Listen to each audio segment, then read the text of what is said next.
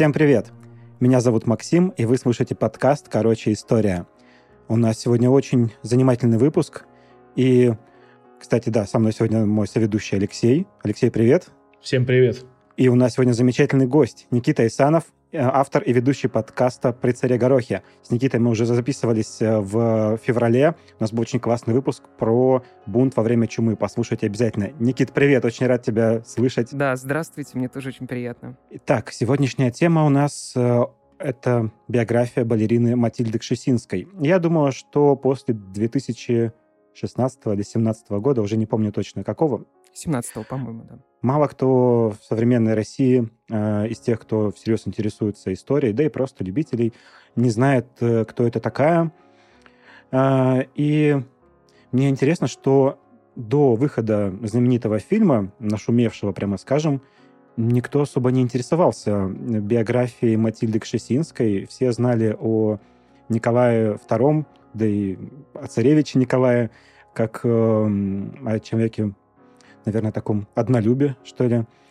Э, почему так вышло вообще, что эта тема стала известна, и как ты думаешь, Никит, почему вот раньше об этом вообще никогда практически не говорилось? Ну, мне, конечно, кажется, что здесь определенную роль сыграл, конечно, тот общественный резонанс, который появился на фоне выхода этого фильма. Вот, хотя это, конечно, фильм художественный, он заявляется как художественный, да, и поэтому там э, вымысел как бы авторский, он присутствует, он может присутствовать, да, поскольку, как бы, я так понимаю, этот фильм не заявлялся как э, исторический прям.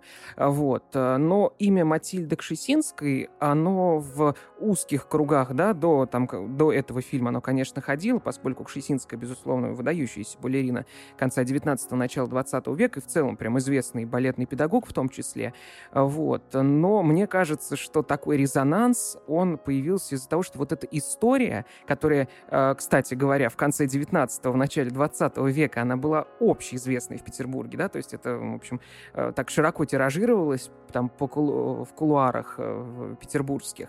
Вот. А вот после этого фильма, мне кажется, что эта история прям всплыла и заиграла новыми красками, поэтому, собственно, а, вот э, эти имена вновь, так сказать, э, имя я так имею в виду Матильда Кшесинской, оно вновь как-то из истории словно, э, ну, выплыло, так сказать, по-новому уже.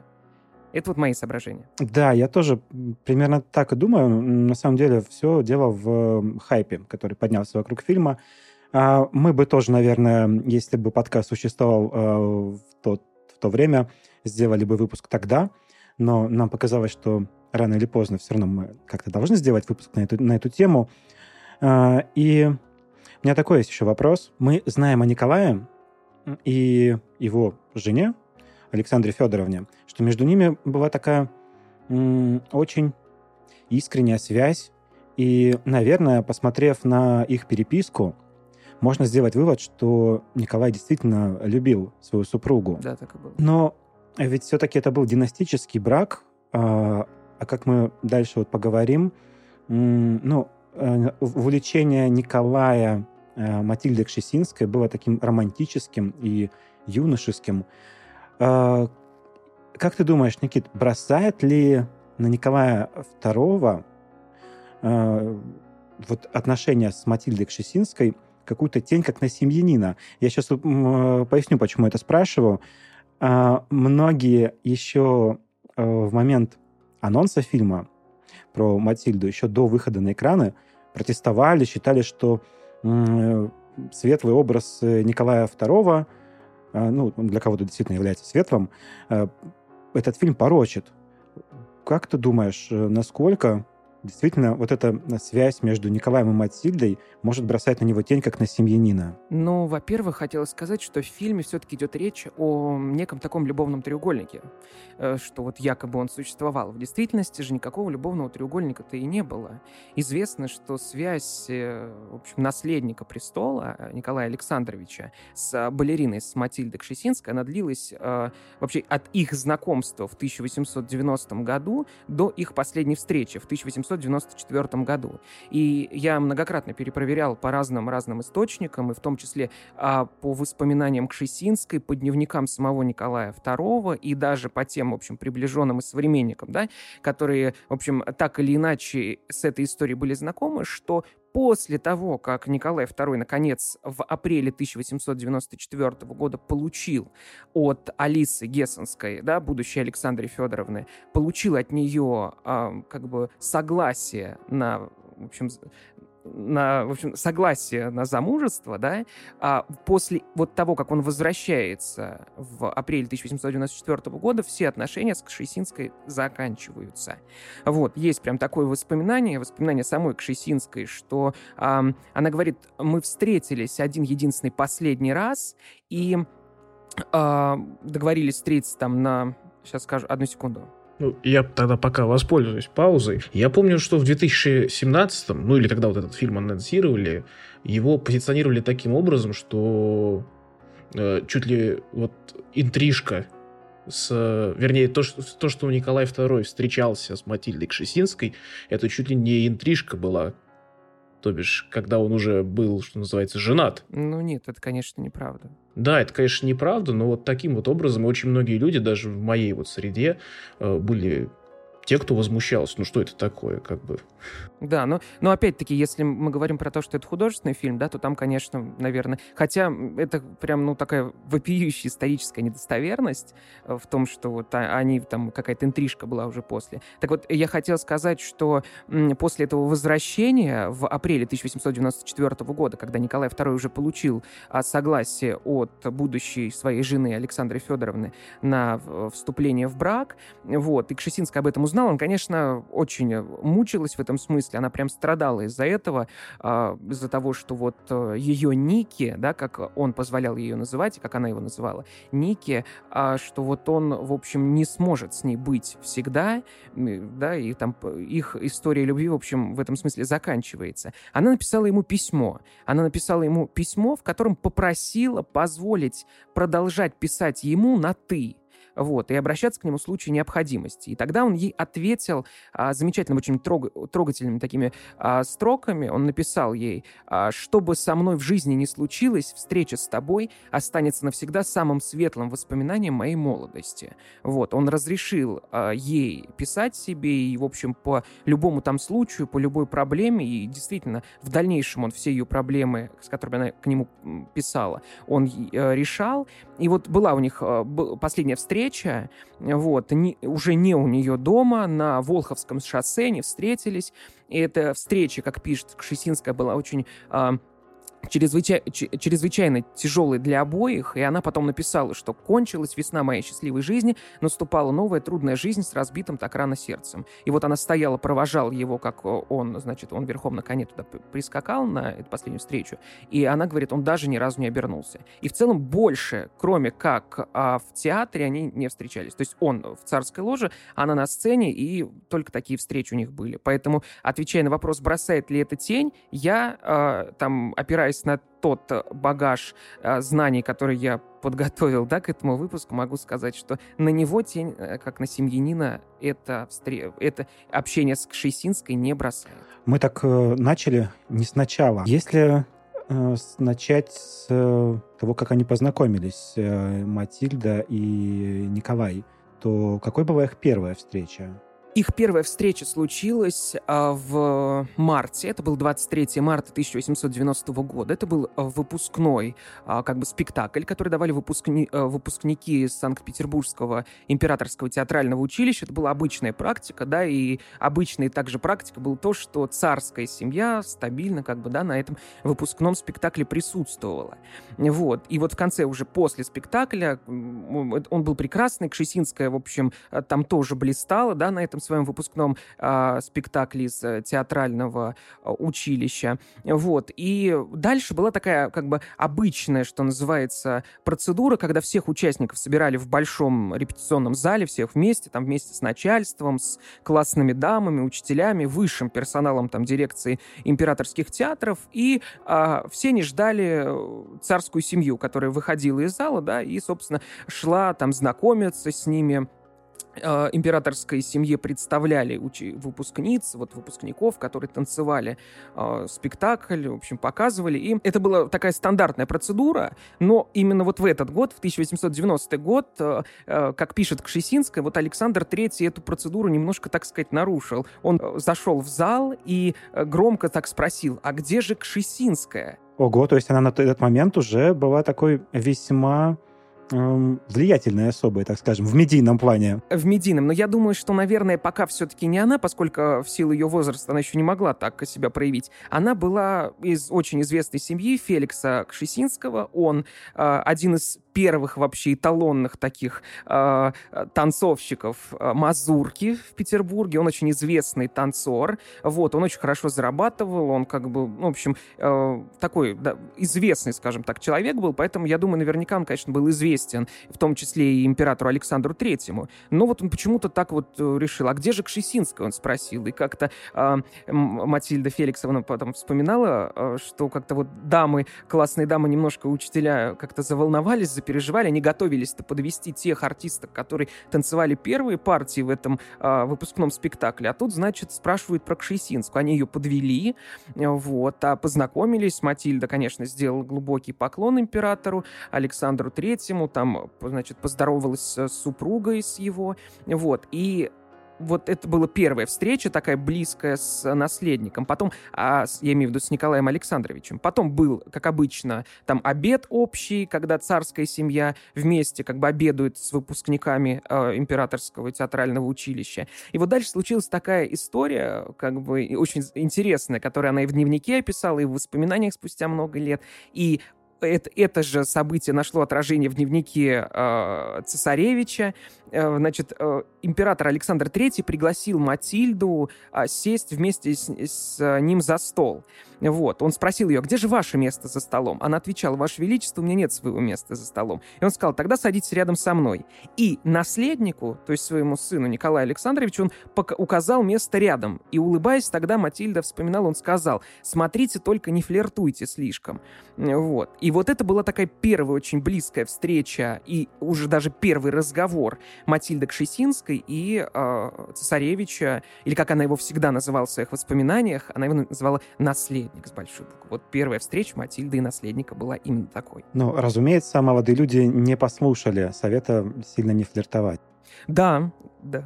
Поначалу их встречи а Матильда с наследником были случайные. Вот она старалась гулять там, и часто гулять, где он мог проехать. Вот, частенько там каталась а, в своем экипаже, чтобы опять-таки ненароком встретить наследника. Вот, и первое их свидание случилось 11 марта 1892 года. Тогда Кшесинская сидела дома, и вот внезапно, значит, пришел, приехал наследник.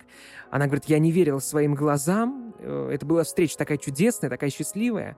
Вот, но оставался он а, в первый раз недолго, но мы были одни и могли свободно говорить, писала Кшесинская потом.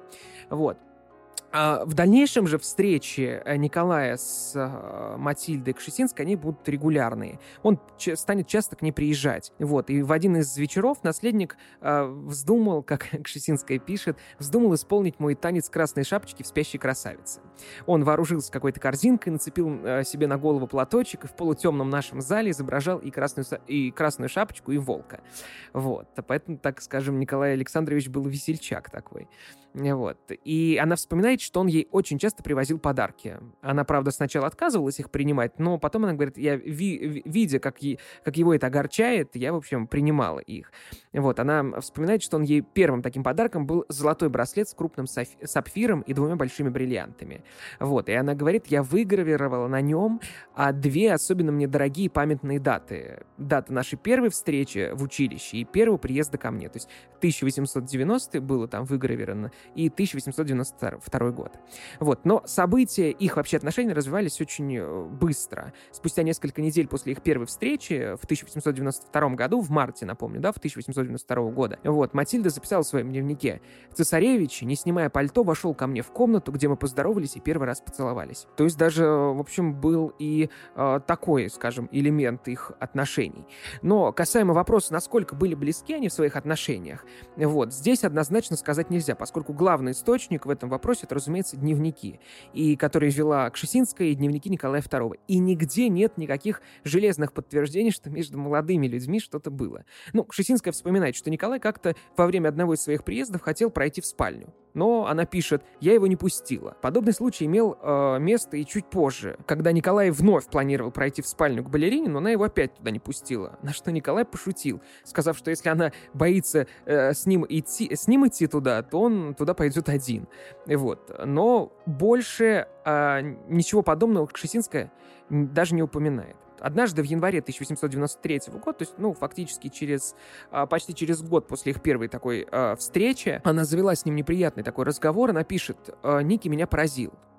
Передо мной сидел не влюбленный в меня, а какой-то нерешительный и не понимающий блаженство любви.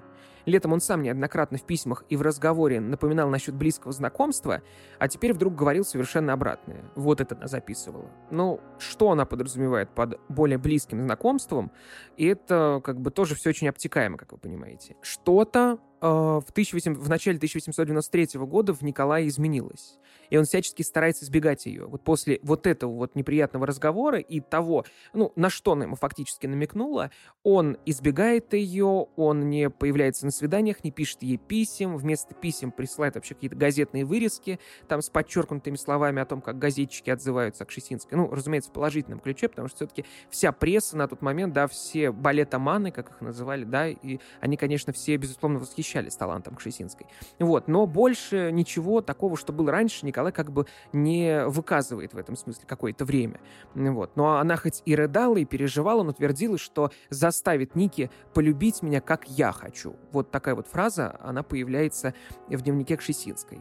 Но заставила ли она его полюбить так, как она хочет или нет, это, к сожалению, об этом нигде достоверно э, никаких записей нет. Поэтому однозначно говорить э, да, да или нет, нет, конечно, мы здесь не можем. Мы все, что можем, это только лишь догадываться и предполагать, основываясь на дневниковых записей, собственно говоря, персонажей да, нашей истории.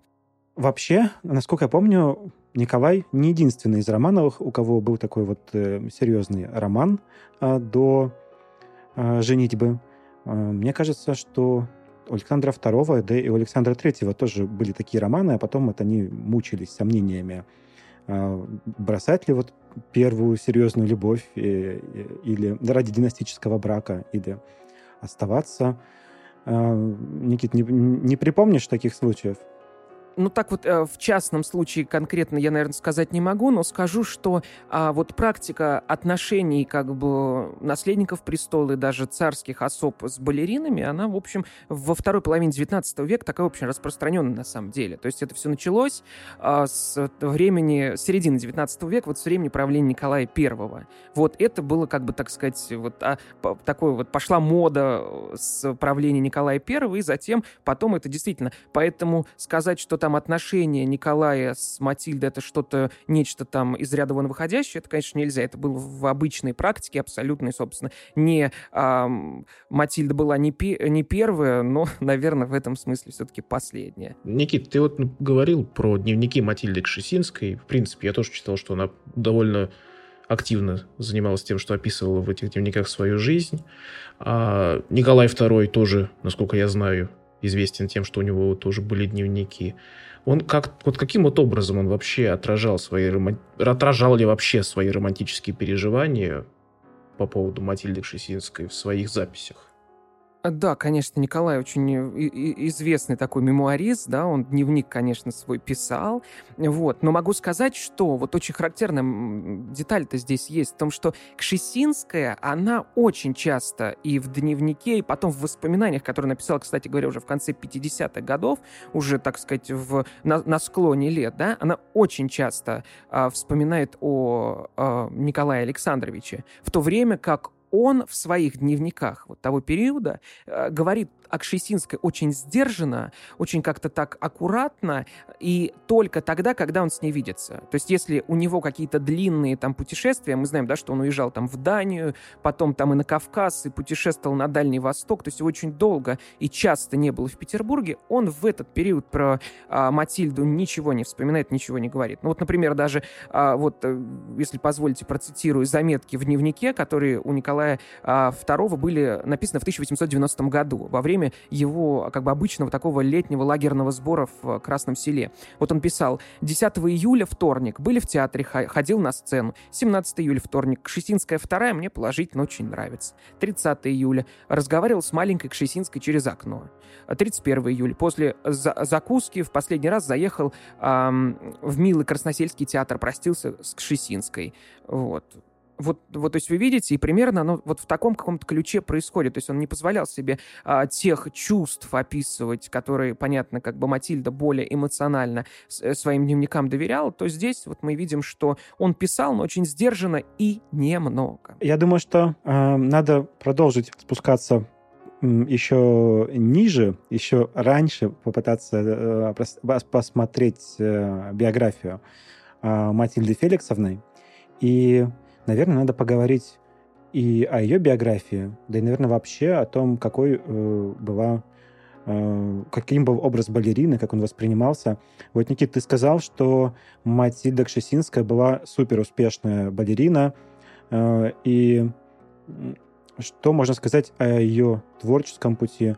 Может быть, вообще, там, где она родилась, в какой семье? Я так понимаю, это очень повлияло на то, чем она стала заниматься. Да, конечно. Это правда. Родилась э, Матильда Кшесинская 19 августа 1872 года в Петербурге в семье профессионального и очень известного, да, подчеркну, танцовщика Феликса Кшесинского и Юлии Доминской. Э, ну, собственно, в семье Кшесинских бытовала такая легенда, что их род идет от древнего польского рода Красинских. Вот якобы еще прапрадед э, Матильда — это как раз-таки сын графа э, Красинского, очень известный такой польский род, вот, и он там вынужден был бежать бежать из э, точнее, его сын Войцах, то есть прадед, получается, Матильды Феликсовны, он был вынужден бежать из Варшавы в, в Париж вместе с своим воспитателем, вот, и там воспитатель изменил его фамилию с Красинского на Кшесинский. Вот, это было сделано потому, что там, в общем, в, после смерти графа Красинского и его сына, вот, то есть прапрадед, получается, Матильды Феликсовны, они умерли очень там друг за другом, я так понял, вот, там младший младший брат, э, вот, собственно, прапрадеда Матильды Феликсовны, он претендовал на наследство и хотел убить э, прадеда, то есть Войцеха Кшесинского. Поэтому его решили спрятать, чтобы э, этого маленького мальчика не убили, и вот воспитатель его увез в Париж. И том, там, вот еще раз подчеркну, он изменил ему фамилию. И собственно говоря, к моменту рождения Матильды Феликсовны у Кшесинских, вот у Феликса Кшесинского, у ее отца, ничего, никаких подтверждений вот этого дворянского а, польского рода, очень давнего, да, не осталось, кроме единственного вот этого кольца, где был изображен герб э, Красинских. Вот, собственно, и все. Вот такая вот семейная легенда, которая у них бытовала и, и передавалась, так сказать, да, из поколения в поколение. Но э, тут сразу хочется сказать, перед тем, как описывать там ее жизненный путь, что прожила Матильда Феликсовна просто очень длинную жизнь. Она прожила 99 лет, и у них вообще, на самом деле, вот генетическая такая была вот э, очень хорошая наследственность в плане долгожительства. И ее дед а, Ян, прожил 106 лет, и старшая сестра больше 100 лет прожила, и она 99 лет прожила, да, то есть она родилась в 1872, а умерла в 1971 году. То есть довольно такая длинная жизнь, и, конечно, наполнена была все, самыми разными там событиями. Вот. Конечно, и судьбой было положено, что называется, продолжить династию, вообще артистическую династию, потому что не только э, отец Матильды был связан с искусством, и дед был тоже связан у нее с искусством, поэтому, в общем, она продолжила, и как и э, остальные ее старшие брат и сестра, Юлия Кшесинская и э, средний брат вот ее, они все поступили в Санкт-Петербургское театральное императорское училище. Вот, и они все там учились. Юлия, вот старшая, она была на 8 лет старше. И, кстати, говорят, можно заметить, их различали, как говорили, Кшесинская первая, это значит старшая сестра Юлии, Кшесинская вторая. Это вот, собственно, младшая Матильда. Поэтому вот их, э, чтобы не путать, э, таким образом, как бы, скажем, пронумеровали. Она в 8 лет поступила в это театральное училище и, собственно говоря, училась э, там, но она говорит, что поначалу ей там не очень как бы было что называется, интересно и полезно, потому что как бы кто туда приходил, да, вот самые начальные такие элементы, которые там разучивались, экзерсисы вот эти вот, да, то есть растяжки и так далее. Ей это все было уже неинтересно, потому что дома она получила это фактически от своего отца, от, Феликс, от Феликса Кшесинского. И здесь есть тоже такое очень интересное различие. Дело в том, что вот э, на самом деле жизнь балерин вот того времени, второй половины 19-го, начала 20 века, она на самом деле очень сложная. Это, это не сложная, извиняюсь, а очень такая, ну, что называется, регламентированная, так по-настоящему, потому что а, вот в императорском театральном училище все было очень строго. Туда принимались дети от 9 до 11 лет, медицинский осмотр, потом, а, значит, было очень строгое жюри, и это жюри очень тщательно отбирало, собственно, себе воспитанников, и очень мало кто попадали, да. Она говорила, что вот около 60-70 а, там девочек, 40-50 э, мальчиков, вот сколько проходили, вот. И, собственно говоря, все ученики и ученицы, они были на полном казенном обеспечении и отпускались домой только на летние каникулы. Да, то есть они как приезжали туда, так они, собственно, целый год там жили, летние каникулы домой, и потом вновь опять. Но э, было различие здесь. Те, кто жили там постоянно, они назывались пепеньерки. Это воспитанницы училища, которые там то есть, находились на постоянной основе. Да, вот Кшесинская к этому числу не относилась. Ее родители не хотели, чтобы она там находилась кругло... круглогодично, они хотели, чтобы она все-таки росла в семье, поэтому Кшесинская, она была такой приходящей ученицей. Она образование такое, как бы в нашем понимании, да, об, о, общее такое образование она получала дома, вот, а туда приходила как бы вот непосредственно на занятия уже там балетом, танцами и так далее. То есть вот, вот в этом смысле как-то жизнь проходила таким образом. И вообще там все было очень строго регламентировано. Она вспоминает, что все воспитанники и воспитанницы, то есть мальчики и девочки, они не пересекались между собой, то есть они ходили по разным коридорам, им запрещалось там между собой общаться, э, то есть все было очень строго. Даже смотреть иногда вот друг на друга было очень, за этим очень сильно так следили. Но Кшесинская вспоминает, что всегда находились какие-нибудь, как записочку передать, как посмотреть, то есть всегда какие-то такие вот объекты любовного обожания у противоположного пола, то есть они как хоть при этих редких встречах, но они как-то вот выискивались, встречали и так далее. В этом смысле, конечно, было все очень серьезно. Помещения, кстати, были отделены, то есть они жили абсолютно раздельно. И Кшесинская вспоминает, что в классе я была тихоней, несмотря на мой такой живой и бедовый характер, держала, держалась я сдержанно, так что начальницы и классные дамы меня любили и ставили в пример. Да, и что, конечно, совсем потом нельзя сказать, что Кшесинская после выпуска из этого театрального училища, она будет э, там тихоней или сможет даже называть себя тихоней. Там она уже, конечно, раскроется совсем таком уже с, дру с другой стороны, да. Но тут э, стоит еще и ска сказать то, что вот э, балетная, это, э, в общем, балерины, это очень, э, вообще танцовщики, это очень такая профессия опасная на самом деле. Вот, их постоянно сопровождали травмы, болезни, из-за которых там они могли пропустить целый сезон. Э, с Кшесинской вроде бы такого как бы ничего серьезного не, не, случалось, но вот очень часто вот, э, в общем, девочки, там, мальчики, которые уже, собственно говоря, служили там в театре, ну, то есть уже даже девушки, там, мужчины, которые служили в театрах, они, конечно, подвергались очень сильному ри- риску, потому что их цепляли там за проволоки э, для полетов над сценой, там, усаживали на картонные облака, опускали в люки, то есть, например, там, где персонаж, э, там, балерина, например, должен умереть, соответственно, от, в сцене открывался люк, и туда балерина проваливалась. И вот одна из учительниц э, Матильда Кшесинской, Екатерина Вазима, очень известная и балерина в целом второй половины 19 века, очень известная известный балетный педагог.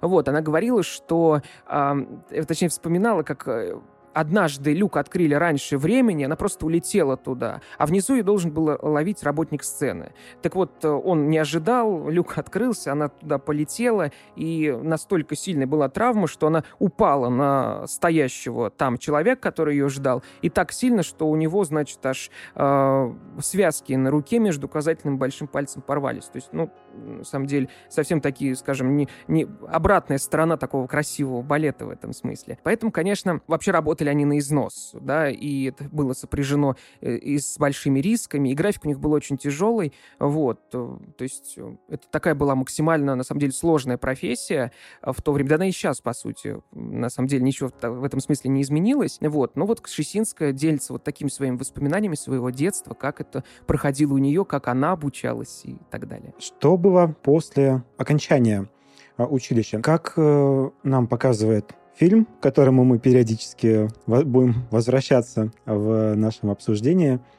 А, образ балерины, опять же, в рамках фильма, он такой ну, может быть, его можно сравнить с гейшей, что ли, японской. Нужно очень хорошо разбираться в своем э, деле.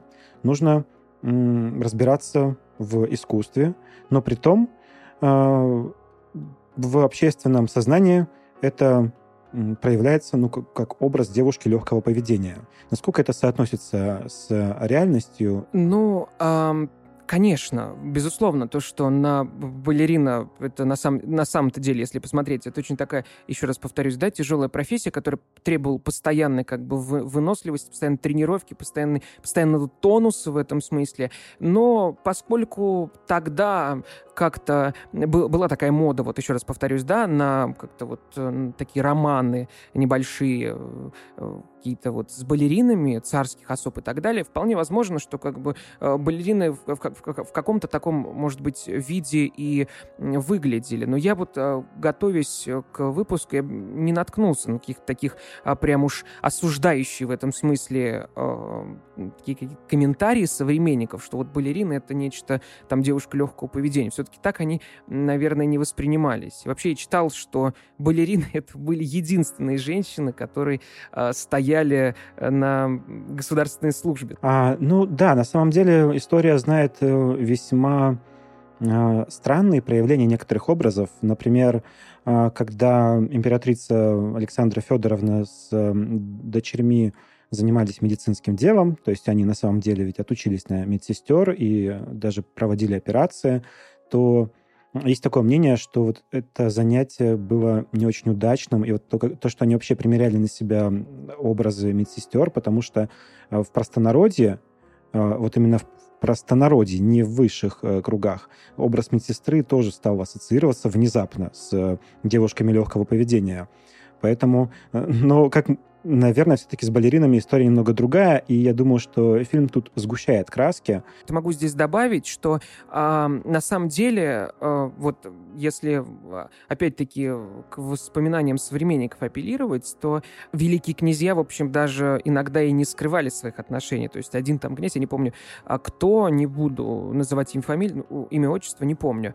Он, как писали, четырежды подряд обрех, обрюхатил одну балерину. То есть, да, то есть, э, как бы, действительно, отношения, они, они не скрывались во многом, они даже выставлялись на показ. Но я прочитал, что Александр III — это, наверное, один из единственных таких русских государей, который тщательно скрывал свои отношения с балеринами. Вот. Ну, то есть, вот такая вот мода была в то время, и, вероятно, это, наверное, особенно-то сильно никого не смущало. Вот. Но о том, как э, относился к этому простой народ, опять-таки, здесь, э, наверное, сведений не так много.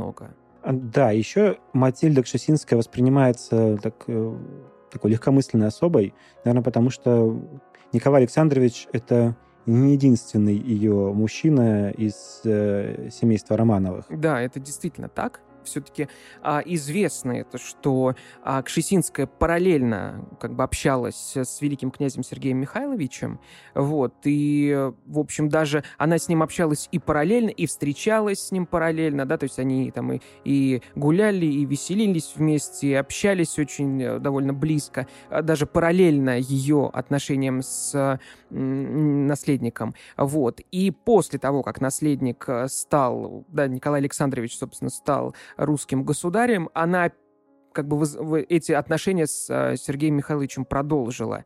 Вот, она с ним продолжала общаться, он купил ей дачу в Стрельне, э, и как бы, и даже когда Кшесинская э, родила сына от Андрея Владимировича, тоже от великого князя от Андрея Владимировича, вот, от внука Александра II, поскольку они не были в законном браке с ним, это случилось вообще как бы во время путешествия Андрея Владимировича и Матильды э, по Италии в 1900 первом, по-моему, году, да, вот, и вот этот сын, родившийся в 1902 году, Сергей Михайлович, э, как бы запишет на себя, то есть он даст ему свое отчество, вот, он будет э, Владимир Сергеевич Красинский, вот, и только после того, как Матильда уже после революции, будучи в эмиграции в 1921 году, вышла замуж за Андрея Владимировича, вот тогда а, у ее сына, у Вовы, как его как бы очень часто тогда распростра... распространенно называли, вот, только тогда у него отчество меняется на Владимир Андреевич Красинский. Вот. Поэтому в этом смысле, да, у нее были отношения. То есть мы видим и с, во время отношений там, с Сергеем Михайловичем, она познакомилась в начале 20 века, с Андреем Владимировичем, он ей очень понравился, она как бы очень лестно так его описывает, и действительно это видно из ее как бы воспоминаний даже, что он действительно произвел на нее очень сильное впечатление. Вот. И они даже едут в путешествие, опять-таки во время того, что она как бы в целом общается с Сергеем Михайловичем. То есть, да, жизнь у нее такая была веселая в этом смысле. Никит, ты сказал, что Матильда прожила долгую жизнь. Это означает, что она как минимум пережила две российских революции. Как это произошло? Как она встретила февральскую революцию?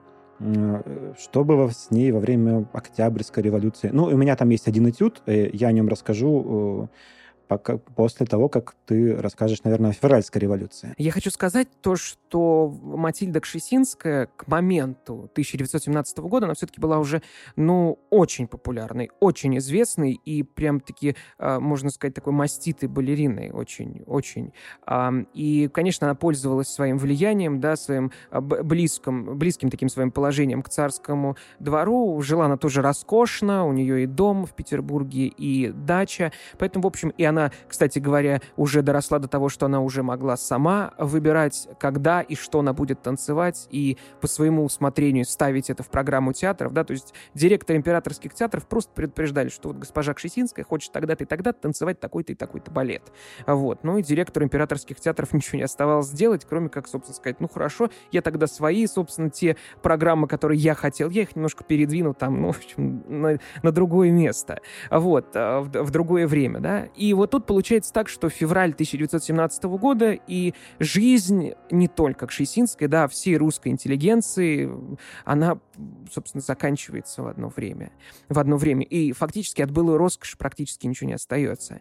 Вот. И э, ее, правда, весной 1917 года, в марте, ее уговорили станцевать последний раз. Причем, что характерно, вот это тоже, наверное, какой-то такой интересный эпизод был, что танцевала она в здании консерватории. До перестройки в здании консерватории находился Большой театр, Большой каменный театр в Петербурге. Потом его перестроили, он стал Петербургской консерваторией.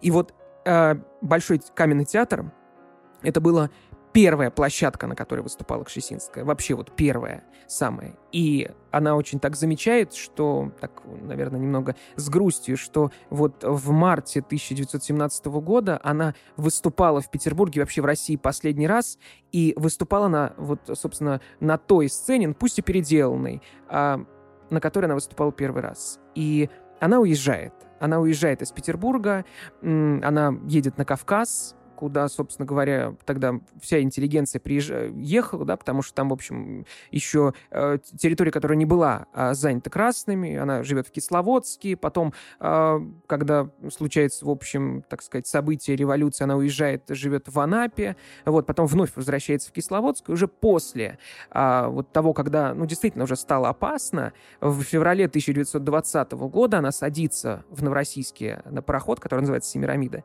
и уезжает в Венецию. И все.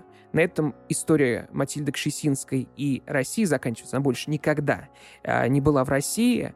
Вот. Ну и, собственно говоря, конечно, она, она уезжала с маленьким чемоданчиком. Все, что она успела вот собрать из своего роскошного дома, хотя там, конечно, было много чего у нее оставалось. И это было очень жаль. Она об этом как бы вспоминала, что действительно это ну, очень большая потеря такая. Ну вот э, немножко, что она успела собрать, она вот с, с, с этим, собственно, уезжает и больше никогда ни в Петербурге, ни в своем роскошном доме она уже к сожалению, не будет. Да, ты сказал про дом, и это, наверное, одна из самых таких э, существенных потерь, конечно, в материальном плане для Матильды Феликсовны.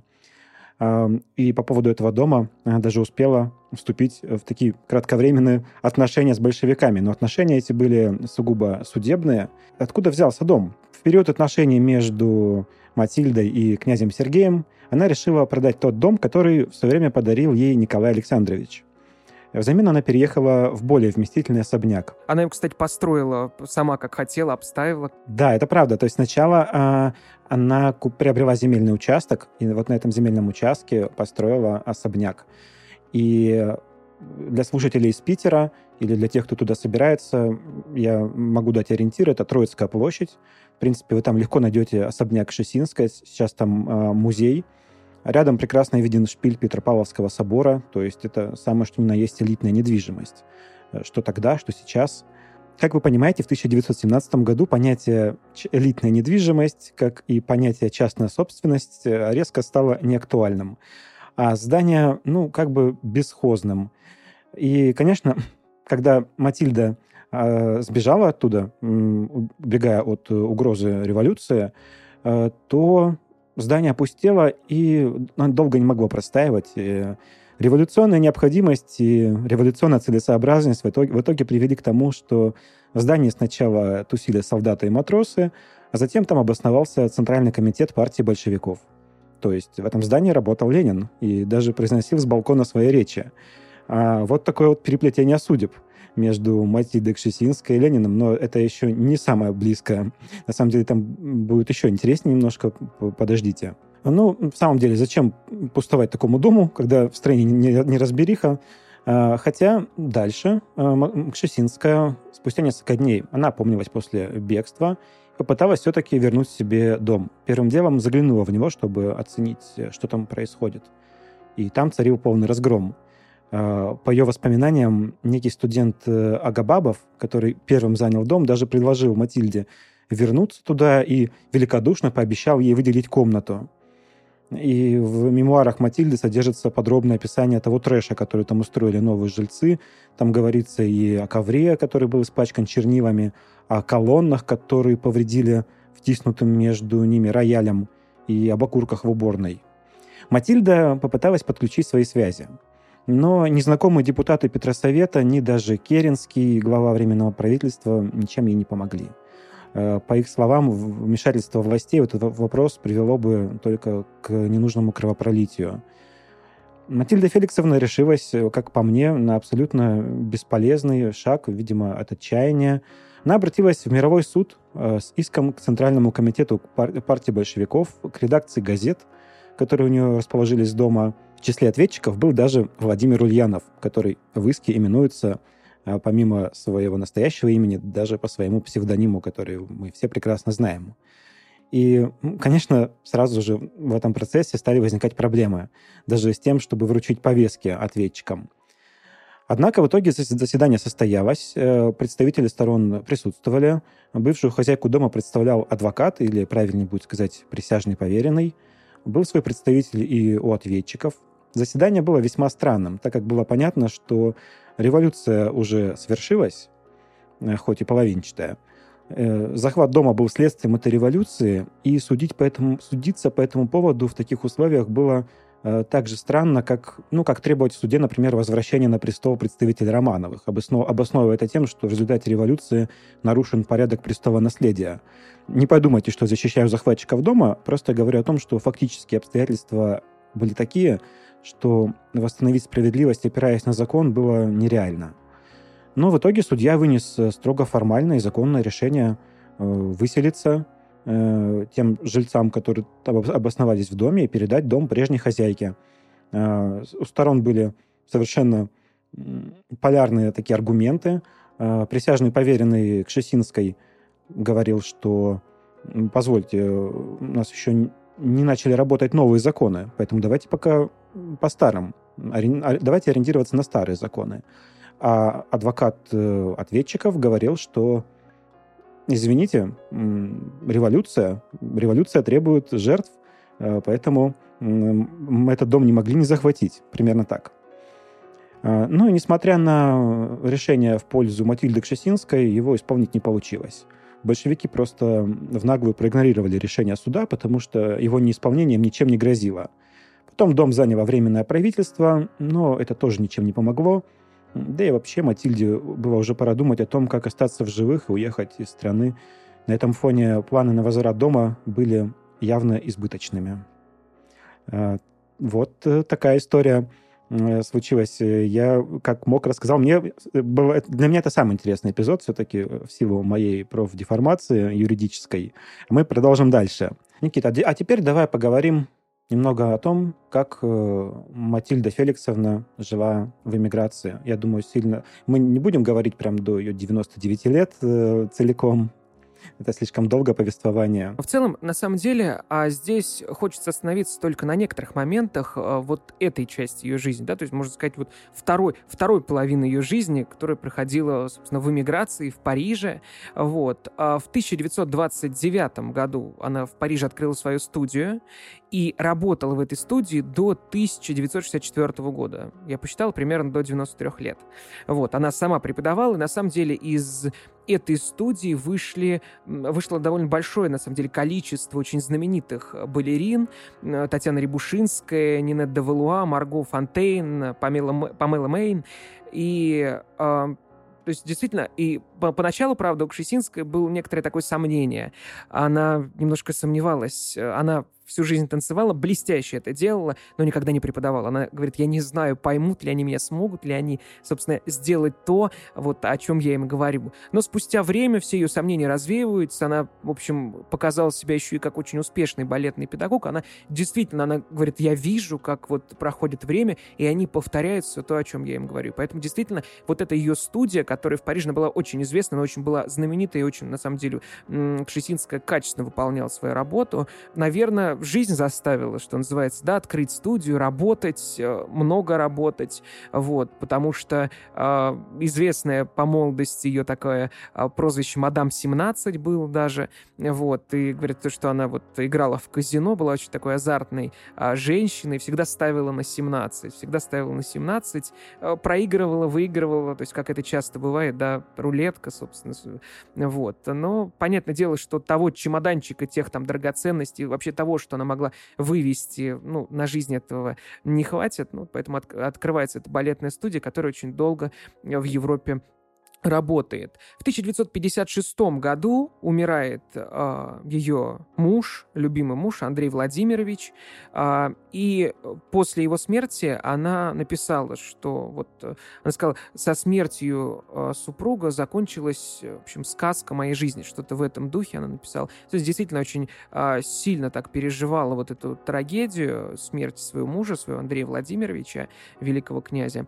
Вот, э, ну, в общем, на самом деле вторая это половина ее жизни, как мне показалось, она была в более таких каких-то спокойных красках, спокойных тонах, нежели а, та первая часть, когда она была примой балериной вообще императорского театра Мари Мариинского, да, и ну, просто непререкаемым в этом смысле авторитетом и, можно сказать, последним словом в балетном искусстве э, того времени. Вот у меня сложилось такое впечатление. Никит, спасибо тебе за интересный рассказ. Э, спасибо за то, что помог э, нам отделить отделить э, истину от э, мифов э, и как-то реабилитировать, может быть, в какой-то степени и образ Николая II и Матильды Кшесинской.